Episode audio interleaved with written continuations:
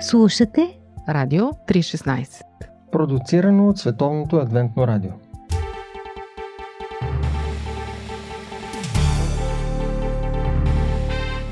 Вярата днес. Събития и коментари.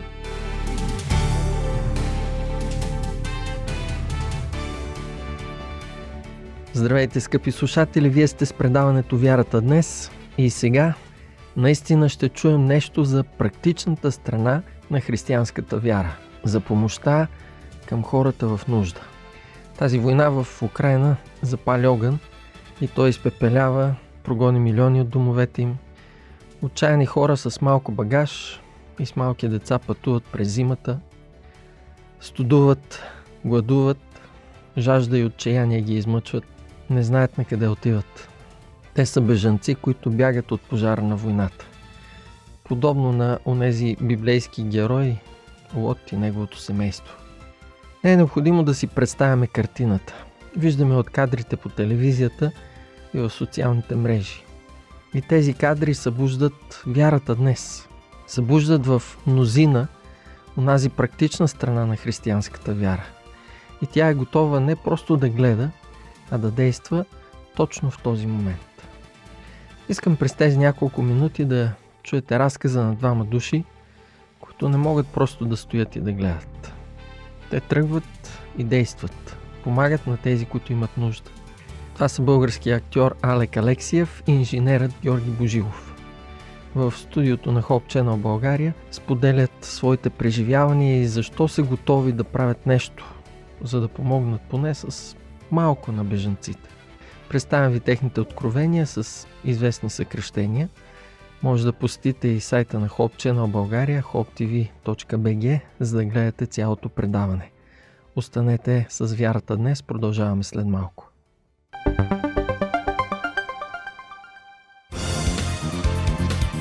Какво да кажем за дискусии по Радио 316?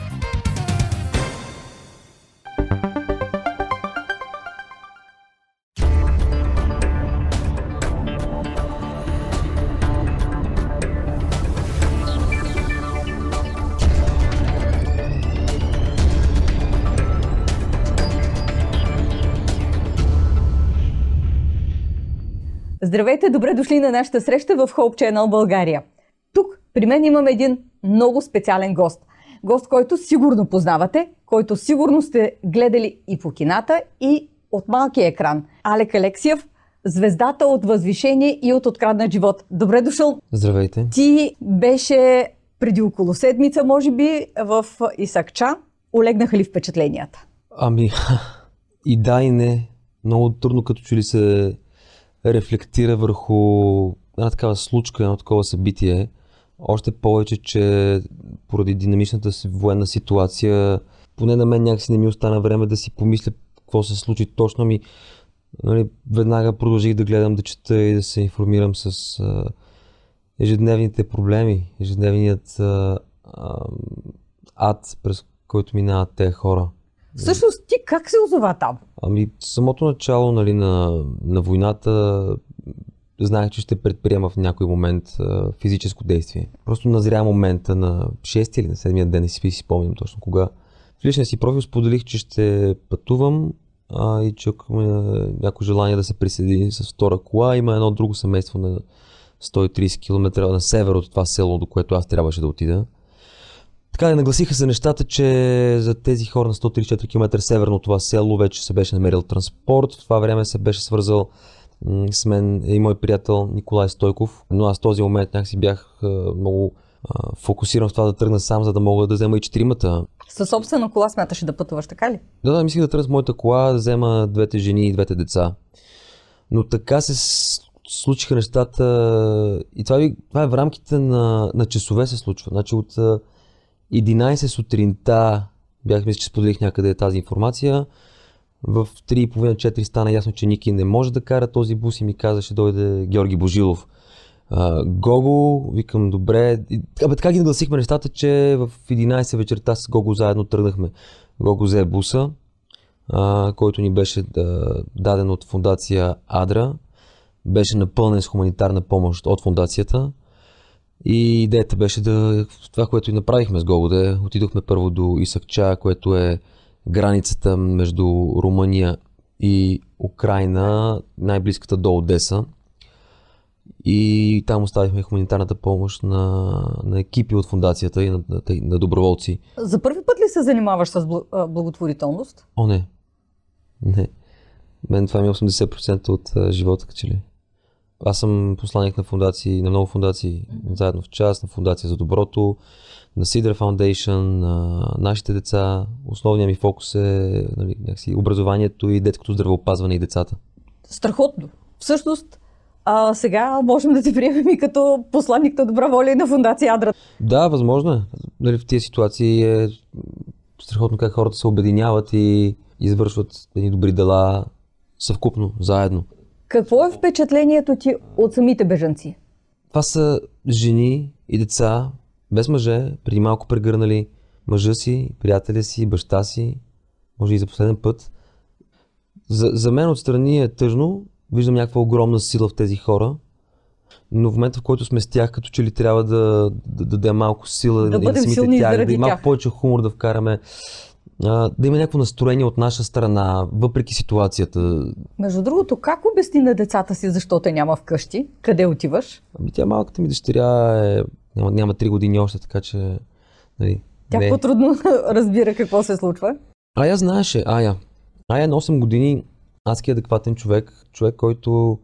Ще ви дам един пример. Бяхме на интервю с нея в uh, BTV и тя, нали вече тя снима понеже в един сериал и те нещо те питаха какво ще прави с парите, какво прави с парите или какво ще прави с парите, които получаваш от сериала.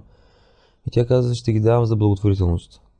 Тоест, това е едно дете, което... Защото аз не съм много добър баща, не смятам, че сме кой знае колко добри родители, но в такива моменти имаш едно чувство на гордост, че окей, все пак си успял да предадеш нещо. Все нещо. Дете. Да, и Ая е човек, който много обича да помага. Така че тя разбира ситуацията много добре. Има проблем с факта, нали, че тя, тя не може да го разбере точно. Тя си мисли, че се говори срещу руския народ, срещу руските хора, понеже все пак, нали, аз съм половин руснак, баба й е рускиня от Коми, но нали, Русия. И тя си все пак си мисли, се притеснява дали това не е срещу баба и срещу мен. А би ли тръгнал отново към границата? Да, може би още утре вечер или други ден. А толкова скоро? Ще видим, ми да, ще видим сега какви са ну- нуждите. Най-хубавото е, че благодарение на, на такива изяви, каквато е тази във вашето студио, като че ли запалваме искрата при все повече хора и след Това е всяко целта срещи интервю ми звънат все повече и повече хора, Мгм. все повече хора се свързват с мен. Дали да кажат, че те искат да карат. А, Давам ви един пример. Вчера реших там на Раковски при един познат да отида. С, а, ви, само ме вижда и вика, ще да ти звъня, ще да ти звъня. Слушай, имам 4-5 буса. Имам 4-5 буса, само ми казваш и ги давам. И това е благодарение наистина на, на, на социалните медии, на самите медии, че ние можем да популяризираме а, едни каузи, от, а, че- чрез които да бъдем всички някакси обществено полезни. И това е най-важното. Животът събран в едно интервю. Живот – джобен формат.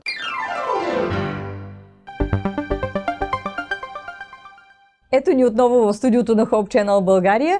Сега до мен е спътникът на Алек, Георги Божилов. Гого, добре дошъл. А, Добре заварили. Как се намерихте с Алек и как изобщо тръгнахте? Още откато почнаха събитията, исках по някакъв начин да се включа и търсех, търсех варианти. И така изведнъж обажда ти си да, и ти смисъл тръгваш бях- същия ден. Аз бях готов, но, но не, знаех, не знаех още къде да се включа. И това беше около обед. Почна се една бърза организация. 11 часа вечерта вече бяхме готови и тръгнахме за Исакча. Ти би ли насърчил а, нашите зрители да се включат с а, подобни дарения? Ами разбира се, смис... той е човек а, изпитва няк... много по-различни емоции, когато на... помогне на някой, който е в нужда. Аз а, смятам, че това е дълг а, на всеки един, когато видиш бедстващ човек, а, моментно изпаднал, паднал, да го, да го дигнеш. Той след това ще се, ще се справи. Аз смятам, че и украинските беженци им трябва в момента а, някаква помощ сега, не след месец, не след три, сега веднага и те буквално след тази помощ ще намерят начин сами да, да могат да си помагат. Какво е впечатлението ти от Исакча? Няколко неща. Първо много ми хареса каква организация са направили и пожарника, Ти какво очакваше пожарникари. да видиш? Хайде да те питам така. Не знаех точно какво ще видя. А, даже ние не бяхме сигурни точно къде, къде е пункта. Той беше точно където спира ферибота. Имаше едни маси с храни и напитки, които бяха буквално след като следваш от ферибота, веднага ти предлагат чай. Студено ли беше? Студено беше, да, не беше много студено, но може би около нулата беше. При- Така беше готово да вали сняг вече. Мгм. Подготвяше се явно, имаше и снеговини наоколо. Неприятно време. Едно от нещата, които ни казваха там румънските служители на АДВ, е, че като идват украинците, така м- опитват се да са, да са горди, да, да кажат не, не, не, аз нямам нужда от помощ. И вика, като им дадеме нали, чай и така нещо да дадат, и вика, те рухват и се разплакват. Сигурно и заради децата. Там беше характерна гледка, че дали са с коли или са пеша, бяха основно жени и деца. Много рядко се виждаше мъже, нали? Мъжете са Имаше- останали да защитават Имаше страната някои си. мъже, но те идваха с коли, оставяха жените и се връщаха пак на ферибота. Имаше и също един интересен бус, който видяхме, беше един мъж шофираше и вътре имаше около 10 на малки деца на 4-5 години, като от Адър пак ни обясниха, че това се случва почти всеки ден, има такъв организиран транспорт и евакуират деца. Само деца без Само родители. деца, да.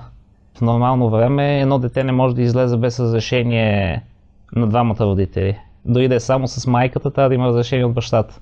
Тук беше явно са направили организация да могат да посрещат само деца, които явно родителите не могат да пътуват или нещо друго е станало или не знам а, каква им е Добре, точно вие историята. взехте четирима възрастни и пет деца, нали така? Да. Какво е според теб впечатлението на украинците от България? Имаше интересна разлика между двете групи. Едните бяха така с, да го наречеме, по този селския бекграунд. Те бяха, Мгм. докато другите бяха от Одеса и виждаше, че са живяли добър живот. Втората група, която взехме. Те явно са си изоставили имоти. И отиват някъде не знае на къде и не знае за колко време, нали? А според теб, украинските бежанци биха ли останали в България? Защото според статистиката, която четох, а, не знам колко е актуална, тя се променя със всеки изминал час буквално, но 43 хиляди души четах вчера, че са влезли в България, от тях 23 хиляди са напуснали вече страната. Ами аз мисля, че те большинството искат да се върнат в Украина. Да, А, и естествено, нали? ние, дори на тях това им казахме, айде надяваме се следващия път, като се видиме, да ви връщаме обратно. Това според мен им е ос, ос, нали, основната мечта, да всичко да приключи по-бързо и да могат да се върнат. В момента тия, които излизат, явно минат транзит за Гърция. Там също имат а, много, много голяма украинска диаспора и Мгм. сигурни имоти имат.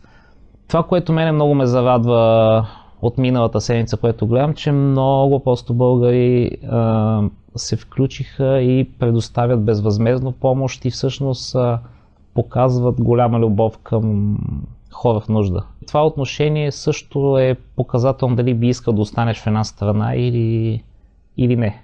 Всъщност оказа се, че българинът не е чак толкова коравосърдечен, колкото сме си мислили, нали? Да, аз това беше едно от нещата, които ме наистина ме очуди. Макар, че живея в България, българи съм, но м, ние се прибрахме неделя сутринта. Бяхме пътували 32-3 часа, като с петъка, горе-долу 48 часа не сме, не сме спали. И аз неделя сутринта си легнах. И като се събудих, телефона ми беше, направо беше прегрял от съобщения, обаждания, след това няколко часа не мога да, не мога да го оставя, защото постоянно говоря, пиша. Понеделник или вторник взехме да организираме пак а, прекарване на хора от а, Румъния до България. Свързахме се там с координаторите. Те обясниха, че има доста добра в момента вече организация. Има бушчета от граничния пункт до близкия град. Оттам може да се хване влак, който стига до Буковещ. От Буковещ вече било доста по-сложно, защото всичко било пълно за влизане в България. И ние използвахме този вариант, оговорихме с всичките хора да могат да стигнат до Буковеж, до, до ЖП гарата, ЖП гара Норд, която е. И оттам а, вчера докарахме 14 човек. Браво. Пак а, жени и деца. Чувстваш ли удовлетворение? Особено се чувствам а, в момента, даже емпатията ми се увеличава последната седмица. Някак си не... Колкото повече помагаш, толкова повече Да. ти се иска да помагаш. Докато пътувахме, не осъзнавахме точно много какво се случва. Смисъл, емоционално почваш последствие, като си дори като си прегледаш снимките, видиш а, самите хора, които си докарал, нали, че са пече на сигурно на топло. Даже ние като се прибирахме, то заваля и сняг и си мислихме, викам, в такова време да трябва да минаваш пеша границата и да, да нямаш къде да, да останеш. Или да спиш на да, палатка. или да спиш, да. Много неприятна ситуация, така че това ми дава такова удовлетворение, че сме могли да закараме хора на топло и на сухо и на спокойно място. Ти си млад човек. Би ли насърчил други млади хора да последват примера ти и да се включат в една такава активна помощ за хората? Разбира се, то, това е момента, защото ако изчакаш няколко месеца да се включиш, може би вече няма да има нужда. И сега има възможност, дори с инициативите на Адра, достатъчно хора могат да дадат продукти или дори и да се включат като шофьори, защото това е една от най- като че ли трудните позиции, която се намира, защото трябва да отделиш време, особено ако е през седмицата, всички са заети и ходят на работа или на училище. Това е момента малко да се излезе от комфортната зона и да... Как беше? Кога, ако не сега и кой, ако не аз. Радио 316, точно казано.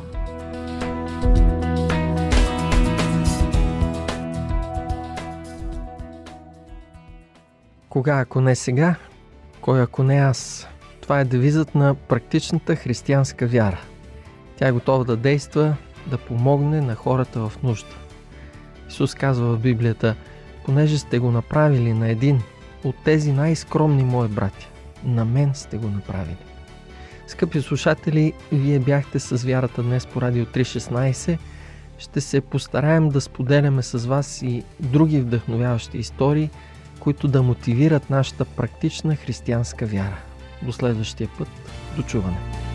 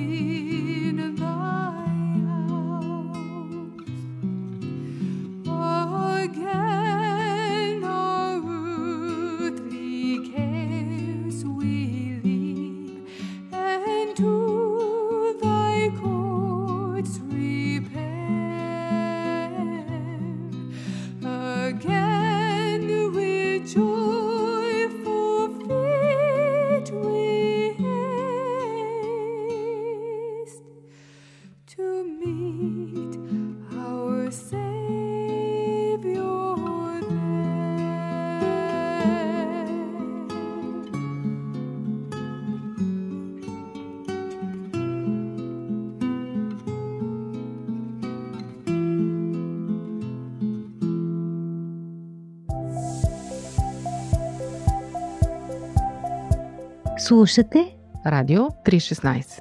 Продуцирано от Световното адвентно радио. сайт 3-16.bg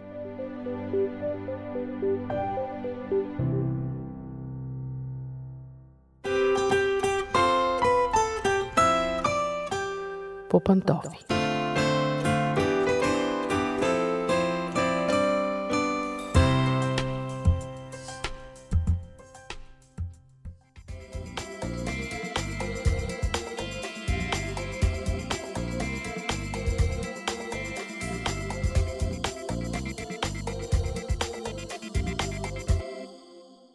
Здравейте, уважаеми слушатели! Аз съм Мира, започва семейното предаване по пантофи. Днес искам да ви запозная с нещо, на което попаднах и ми се стори много интересно и много приложимо за семейните ни отношения. В сайта Brightside попаднах на писателя Стивън Кови. Това е американски писател, няма да ви занимавам сега с него, но той е известен за това, че създава един прост принцип на взаимоотношенията и го нарича 90-10. Ако не сте чували за него, ще ви кажа. Според него, ние имаме контрол над 90% от нещата, които ни се случват и нямаме контрол над 10 от тях.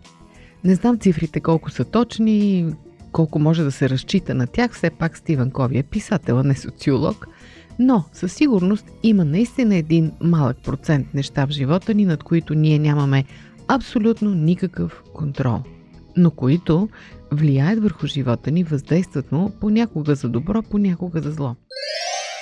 Например, закъснелия градски транспорт. Не можем да направим нищо по въпроса. Или пък, щупва се някакъв уред вкъщи. Или някой ни настъпва в автобус. Или някой колега се държи ужасно. Или половинката ни се прибира без настроение от работа. Ето ви все обстоятелства, събития, над които ние нямаме контрол. Обаче, Стивън Кови казва, вие не можете да изберете какво да ви се случи, но можете да изберете как да реагирате спрямо това, което ви се случва. И дава различни иллюстрации, различни ситуации житейски, в които всеки един от нас може да попадне и така доказва истинността на своите твърдения. Що се отнася до семейните ни отношения, това сякаш въжи с двойно по-голяма сила, отколкото за останалите. Ето една от ситуациите, които описва Стивън Кови, а пък вие преценете, скъпи слушатели, как бихте реагирали на място на героите. Представете си един баща, който закусва с семейството си. И неговата дъщеря в бързането си за училище, без да иска, разлива кафе върху ризата му. Какво прави той? Скача от стола и започва да й крещи. След това започва да крещи и на жена си, заради това, че е сложила чашата толкова близо до ръба на масата и не наблюдава детето какво прави. Естествено, бащата се втурва към спалнята, за да се преоблече, да си сложи друга риза. След това се връща и вижда, че дъщеря му плаче. Не си е изяла закуската, разстроила се много, не се е приготвила за училище. И какво следва? Дъщеря му изпуска автобуса за училище. Жена му също бърза за работа и затова той ще не ще трябва да закара детето до училище. Какво става след това? Ами той закъснява и за работа, защото въпреки бързото каране и въпреки нарушаването на някои правила, все пак времето е против него и той закъснява за работа. На всичкото отгоре, поради това, че е бил изнервен и за това, че е бързал, е забравил и нещо важно вкъщи, важни документи, да кажем. Денят му започва ужасно. И продължава по същия начин. Един след друг конфликтите в работата се редят и той се прибира вкъщи като буреносен облак, ядосан, начумерен. Казва едно умряло добър вечер. Съответно, жена му и дъщеря му също са още сърдити от сутринта и те не му отговарят дори. И какво става? Ето ви имате един изцяло скапан ден. Животът събран в едно интервю. Живот – джобен формат. Вие слушате Радио 316. Продуцирано от Световното адвентно радио. И сега въпросът, който Стивен Кови задава е Защо този човек има лош ден? И дава четири възможности за отговор. Първо, защото дъщеря му е разляла кафето. Второ, защото дъщеря му си е изпуснала автобуса и той е трябвало да я кара до училище и затова е закъснял. Трето, защото е имало задръстване, което е осложнило нещата и затова е закъснял за работа. И четвърта възможност, защото той е реагирал погрешно. Разбира се, че правилният отговор е четвъртият. Целият ден на този човек е развален, не само на него, ми и на жена му, и на дъщеря му, може би и на колегите му, може би и на някои други шофьори по пътя, от неговата реакция. Разлятото кафе няма как да се избегне, защото не зависи от него. Обаче той е можел да контролира реакцията си. Например, как? Ситуацията е същата. Детето по невнимание бута чашата и разлива кафето върху ризата на баща си. Естествено, дъщеричката на път да се разплаче, обаче той казва спокойно «Няма проблеми, следващия път внимавай повече». Отива в спалнята, преоблича се, взима си всички вещи за работа, връща се в кухнята и вижда как дъщеричката му си е в настроение и си се качва на автобуса, маха му за училище.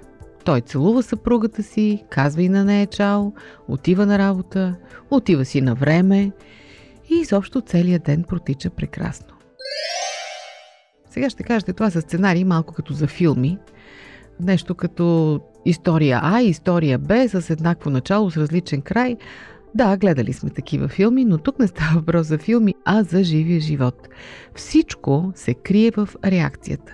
Ключът към разрешаването на проблема е в реакцията.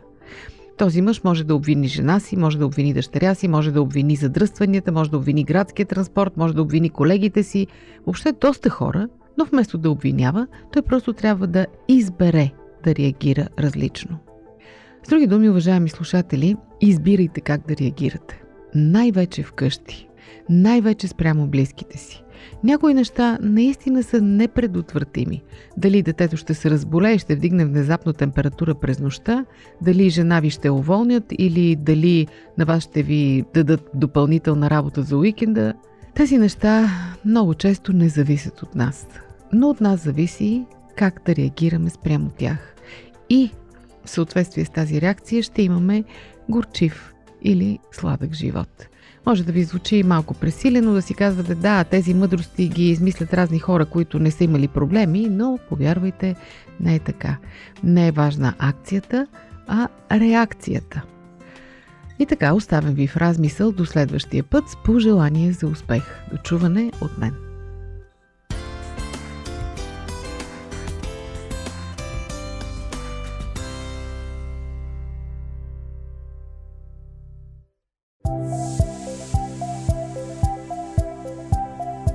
Радио 316 Продуцирано от Световното адвентно радио. Сайт 3-16.bg